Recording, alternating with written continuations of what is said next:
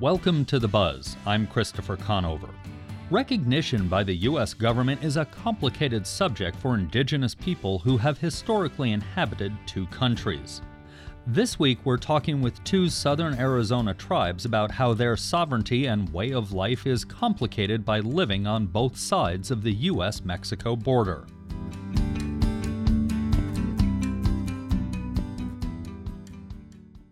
Tribes that are federally recognized have a formal relationship with the United States and can receive funding and services like healthcare and education from the Bureau of Indian Affairs. A Z P M's Indigenous Communities reporter Emma Gibson talked with Pascua Yaqui chairman Robert Valencia about how his tribe gained federal recognition in the nineteen seventies. So we got the land in sixty-four. Uh, it was formerly a B L M land, Bureau of Land Management, and uh, although it's way out here in the desert, uh, it was something that we hadn't had before us, uh, any type of land tract. So the years that uh, ensued um, got us to the point where we were looking for federal recognition, uh, which we tried once, twice, and were successful the second time in nineteen seventy-eight, and September eighteenth of nineteen seventy-eight, and that took a lot of work uh, to convince Congress that um, we were worthy of federal recognition. We had to demonstrate that we had uh, our own language, our own uh, customs, traditions, uh, that we continue to practice to this day. And those things are the most important elements that we have uh, as Yaqui people, is our, our traditional culture and, and customs. When we got the recognition, uh, we had the support of the Hopi tribe, who actually wrote a letter in support of, the, of us to be recognized. In speaking with their uh, tribal leaders um, in past years, what they indicated is that before there was the U S, Mexico, or Canada, and before the Spanish, our people were involved in trade. We uh, were pretty much uh, in the southern Arizona region, except that for the most part, people didn't know we were here. Part of the trade that we brought from what is now Mexico, we have eighty kilometers of coastal waters where our people presently live, about three hundred seventy-five miles um, in Rio Yaqui, in what is now Sonora, Mexico. So they would bring the shells, the feathers, the parrot feathers, and such. Uh, we took up to trade for other other things that the Hopi had. So our people have always felt um, we've had the very sovereign and inherent right of mobility. We went everywhere. We continue to go everywhere. The fact that uh, nine eleven occurred made it a little bit more difficult. But uh, prior to that, we were going back and forth um, to what is, again, our Rio Yaqui region, three hundred seventy-five miles away. And we participate on, on in their ceremonies. They come up here for ours. And, you know, the border that exists is, for us, an artificial type of a, a border. We predated anything that was here. And, uh, you know, that's the essential part of uh, the identity of the Yaqui people, is uh, we're still here. And we fought to be here. So, as I understand it, though, that main hub is in Sonora, Mexico. Is that right? Here in the U S, we have approximately twenty-two thousand tribal members. In what is now Mexico, there's probably double that population. In the traditional homelands, you know, we have our presence here. You know, these are our homelands as well. But there was some form of migration, correct, from Sonora and up into southern Arizona? We believe we've, we have been here like forever in a day. And, you know, one of the things that's missing is um, our own uh, version of what our history is and our presence. And everyone writes uh, about us as if we didn't exist before then. And seriously, it really offends us when that is, um, you know, people are casting that um, type of light on us. Since those trading paths did cross what are now two countries, how did the government handle that? Was it a difficult process to get federally recognized? You said it took two attempts. It was extremely difficult. Um, one, the Bureau at the time was trying to uh, changed the um, uh, requirements for uh, the approval process. And we were one of the last tribes to be recognized under the old uh, rules, you might say.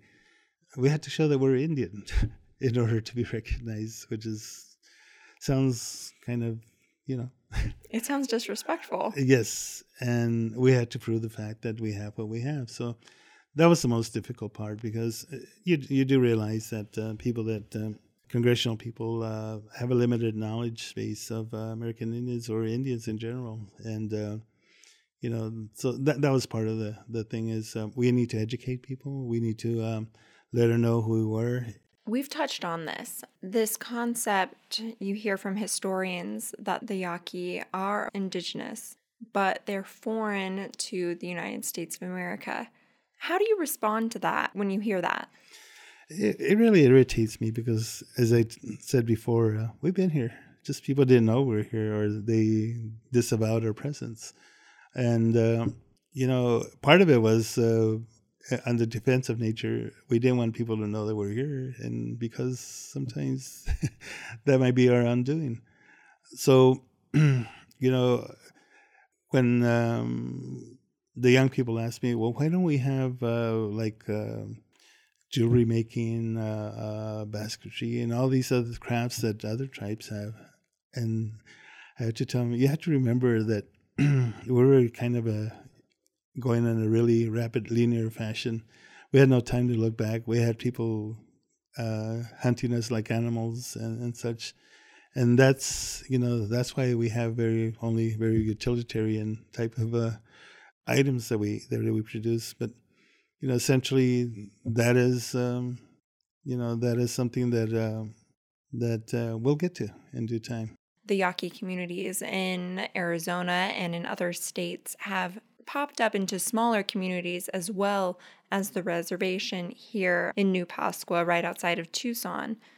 How has the tribe exerted its sovereignty here in New Pascua and in these communities that are dotted across the United States? Part of our what we fought for is to establish the, our own codes, our own courts, our own uh, law enforcement, uh, and to the extent uh, we one of our ceremonial societies um, that um, that is more prevalent during the Easter season, they exert the concept of Yaqui law, which means that their their domain is uh, is very significant. So that if somebody there's a, a transgressor or trespasser, or somebody wants to interrupt the ceremonies, they act on that. So if the, they want to turn them over to the police, they can. If they want to do traditional forms of punishment, they can. So that is one of the, you know, the last remnants of, uh, you know, what we are able to do. And uh, and we say, you know, when you enter this reservation, you have to respect the ceremonies, you have to respect the laws that we have. And if not, you know, there are consequences for those actions. And that is, uh, you know, why we try to teach our kids is that sovereignty means a lot of things, but uh, in order to act sovereign, you, you have to look at the, you know, everything that is ours and what we have to protect. In one instance, uh, even though this was off reservation, um, we had to put a stop to a play that was in California where they were using our cultural, uh, one of our cultural societies in a play that uh, we felt compelled that uh, it was inappropriate. They were making masks that, uh, you know, it was so terrible for our elders to be present there when we took them. They were, they almost cried because they, they just saw that uh, there was no, uh, there was no uh, sanctity, there was no uh, respect for our people. And someone just felt that they could just pull these things out and, you know, we had to go out. We, um, uh, I was the chair at the time, and you know, I, I especially wanted to take some of the younger cultural leaders so they could understand what it means to protect what we, the little bit of things that we have, and we did. We were successful. He put a stop to the uh, use of the uh, cultural items. We took them back. We confiscated them, and uh, that was a classic case of defending what little bit you have. Well, thank you so much, Chairman Valencia, for joining me here today. I appreciate it. Thank you. That was Pascua Yaqui chairman Robert Valencia talking with Emma Gibson. Historian Brendan Rensink wrote the book Native But Foreign, which focuses on the history of the Yaqui and other cross-border tribes. His book explores the ways national borders affect the indigenous peoples who inhabited those lands before borders existed, and what it means to be indigenous or an immigrant. Rensink says during the last few centuries, the Yaqui traveled to what is now Arizona in part for economic reasons. They came up um, very early on with Spanish missionaries. Later in the eighteen hundreds, they were expanding greatly, um, participating in mining all across the American Southwest. And as, as expert miners, they ranged well up into Arizona. So a lot of why they were here later on, uh, obviously, um, in the seventeen hundreds, eighteen hundreds, was economic uh, for jobs in mining? Yeah, mining. And then in, towards the late nineteenth century, they were skilled workers in all kinds of heavy industries, such as uh, the building of railroads, irrigation canals. Um, once we get into the late nineteenth and early twentieth century, many of them shifted towards agricultural labor. But they were a, a prized and skilled workforce across Arizona. People here in Tucson will know the name Pascua Yaqui. We're talking about the Yaqui. What's the difference between the Yaqui and the Pascua Yaqui? So the Yaquis at, at New Pascua, um, and there are also Yaqui communities uh, in Guadalupe, up next to Tempe, and some other places up in Phoenix. Um, these are Yaqui communities who, um, over the course of decades, came up into Arizona. Some of them, some of those early economic envoys coming up and working in Arizona, but that were joined later in the late nineteenth and early twentieth century by waves of Yaquis who came as political refugees, who were fleeing violence in Sonora, um, fleeing extermination, enslavement, and deportation by the Mexican government. And those groups came up and settled in Arizona as well, often settling with the existing Yaqui communities. And uh, eventually these communities start to form official relationships with the U S federal government, and in nineteen seventy-eight succeeded in securing federal tribal recognition as American Indians. Some will ask, why did it take so long? Why did it take until the nineteen seventies to be federally recognized? It's an excellent question, because for many of them, for some families, it was over one hundred years of living in Arizona as a distinct and unique indigenous community, but not being recognized by the U S federal government as American Indians. The federal government has never been in the business of creating new Indian tribes. They've never been eager to do that. And so for much of their experience in Arizona, they were labeled as foreign Indians and denied participation in that system. Uh, many of them were also ignored because they had been successful in uh, economically in terms of finding jobs, Um, which had allowed them to build somewhat stable communities, neighborhoods. Even if they didn't often did not own the land on which they lived, they were able to form some kind of um, some stable communities, which in uh, a cruel way allowed many Arizonans and the surrounding communities to ignore the real problems and challenges they were facing. You mentioned the phrase foreign Indians, and the Yaqui were largely from Mexico. Did racism affect the perception of the Yaqui tribe and the relations uh, here in the U S with the Yaquis? Uh, this is a difficult question to answer. Um, when Americans viewed incoming migrant groups uh, coming across the southern border, they they often did not differentiate between uh, Mexican immigrants versus these Mexican Indian, these Yaqui immigrants. Many Americans didn't see much difference there. But as the story goes on, more and more of these Yaquis, even if their ancestors had been born in Mexico, more and more of them were born in the United States, so they're American-born citizens. And once we get into into the twentieth century. But there was, I mean, all of the racism that other Mexican immigrant communities faced in Arizona, Yaquis did as well, and sometimes compounded by the fact that they uh, were natives and had a, somewhat of a reputation in Arizona for being Um, defiant and, and strong and independent-willed. They had the Yaquis had fought war after war with Mexico, which is what had driven many of them north. So uh, sometimes the general racism against Mexican immigrants was compounded by their, their unique indigenous identity. Because the Yaqui were so successful at mining and integrating themselves into Arizona, were they a little bit of a victim of their own success in getting recognized by the federal government and other issues? In, in a way, yes.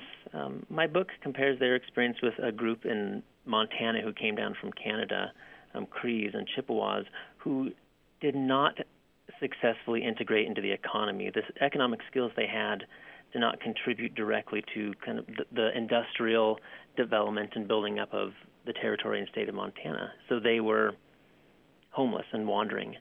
And in a way, that led Montana to push for their recognition and them getting a reservation earlier, uh, because they wanted to to get rid of this the perceived problem of these wandering homeless Indians. Whereas Yaquis did not face that. They, and when we use the term successful, they still had a lot of very serious uh, problems and challenges, but they had been able to forge some stability for communities and families, which, which yes, cruelly allows them to be ignored for much, much longer. When we talk about border crossing now, especially, for example, people fleeing war, as the Yaqui did, coming to the U S, the response is not overly universally welcoming all the time. Is there anything we can learn from the Yaqui experience? Uh, there's a lot we can learn from these histories. These were people who were fleeing uh, not just persecution, but um, extreme violence and death. And when they entered the United States, they... They were concerned about whether or not they were going to be deported, whether or not they would be detained at the border. So many of them uh, slipped across the border unnoticed and went north and joined um, Yaqui families and friends and relatives.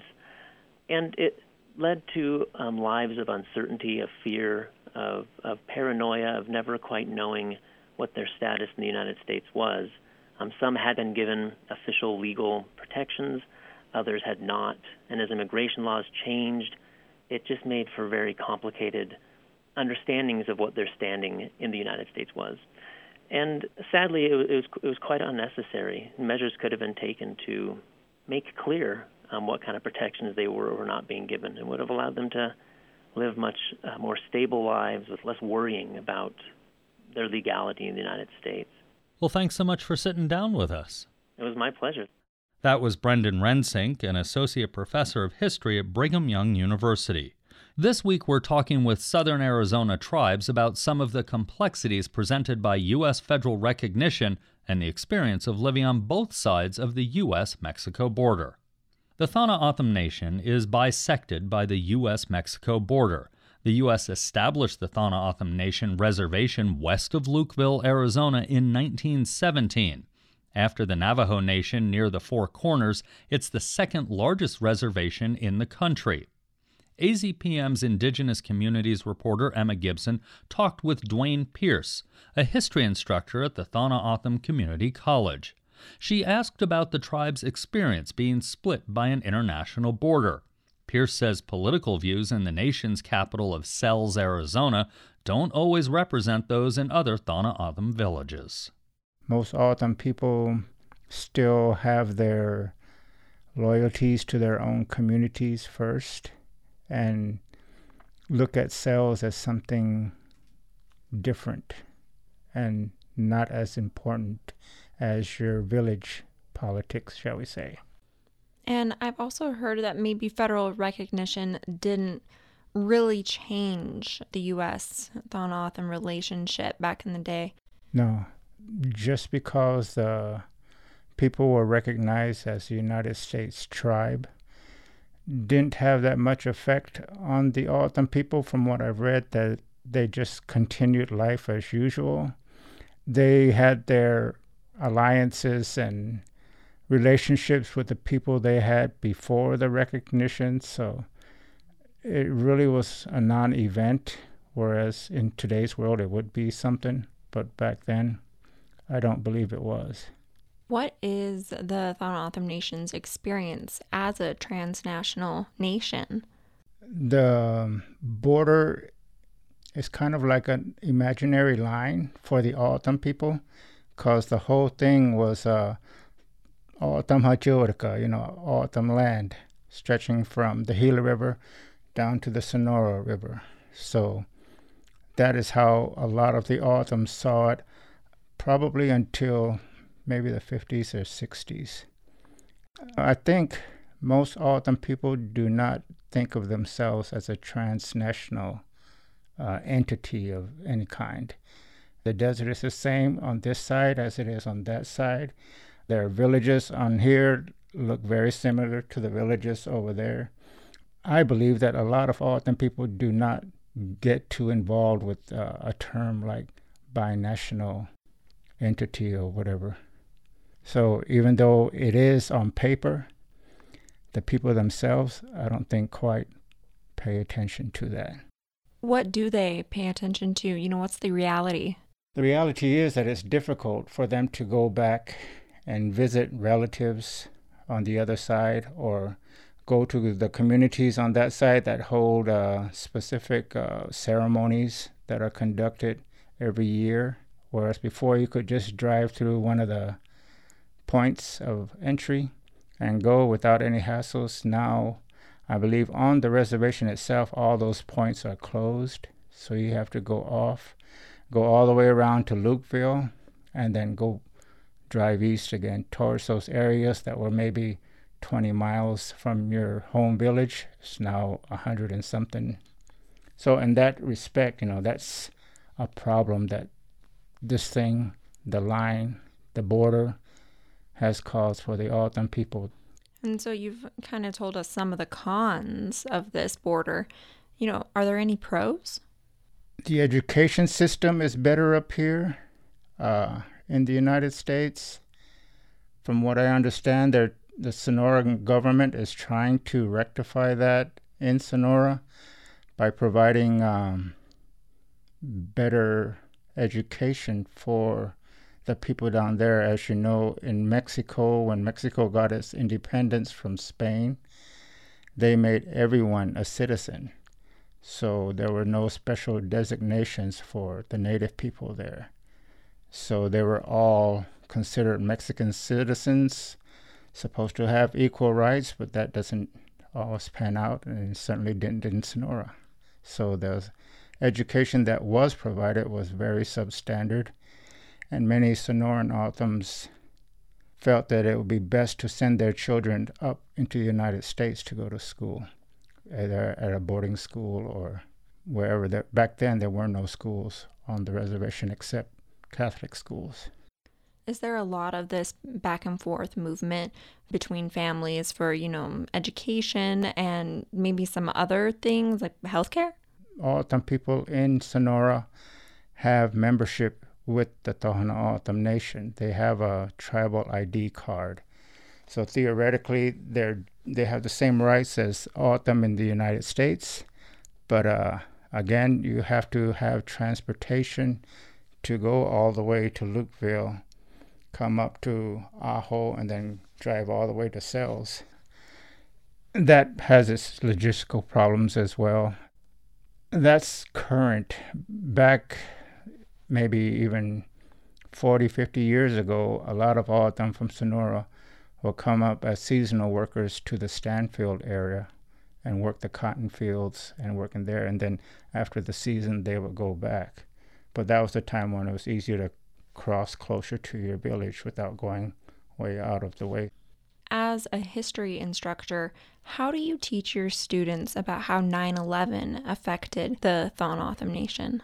I've been trying to highlight in my classes that nine eleven, of course, was a very big and horrendous event, and that it had repercussions over here with the increased worry about terrorists coming across. And uh, I tell the students that many of them probably supported, because the images we saw on T V of those, all the attacks and stuff, was just mind-boggling. People just could not believe people would do something like that.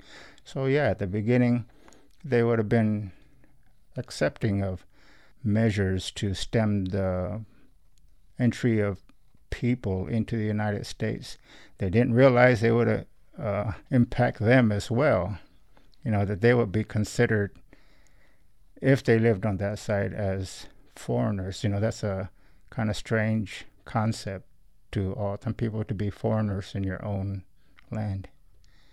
We've been talking about all these issues that come with being an indigenous nation that's split by the U S and the Mexican border, but how does sovereignty factor into this conversation and this juggling?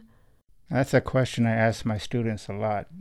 We're supposed to be a sovereign nation, and yet it's we're still controlled by outside forces, both on this side and on the Sonoran side.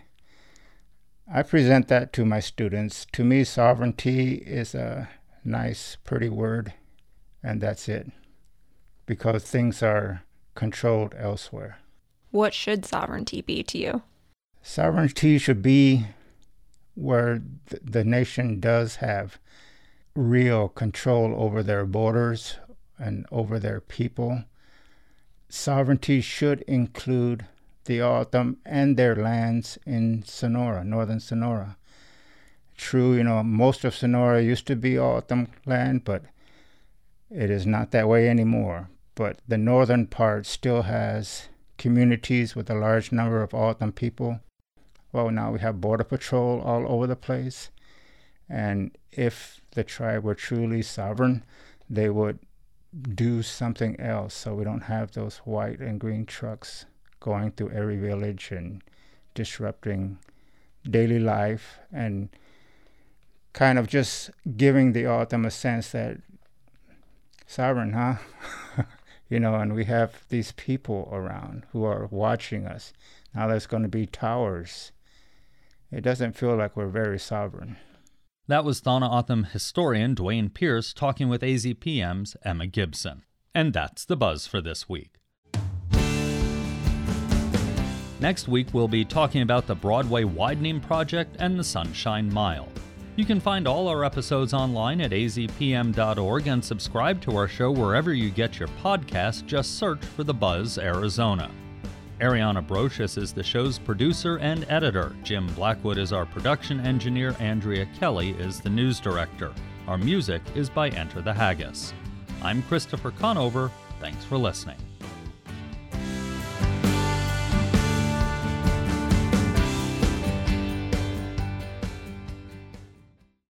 Arizona Public Media's original programming is made possible in part by the Community Service Grant from the Corporation for Public Broadcasting.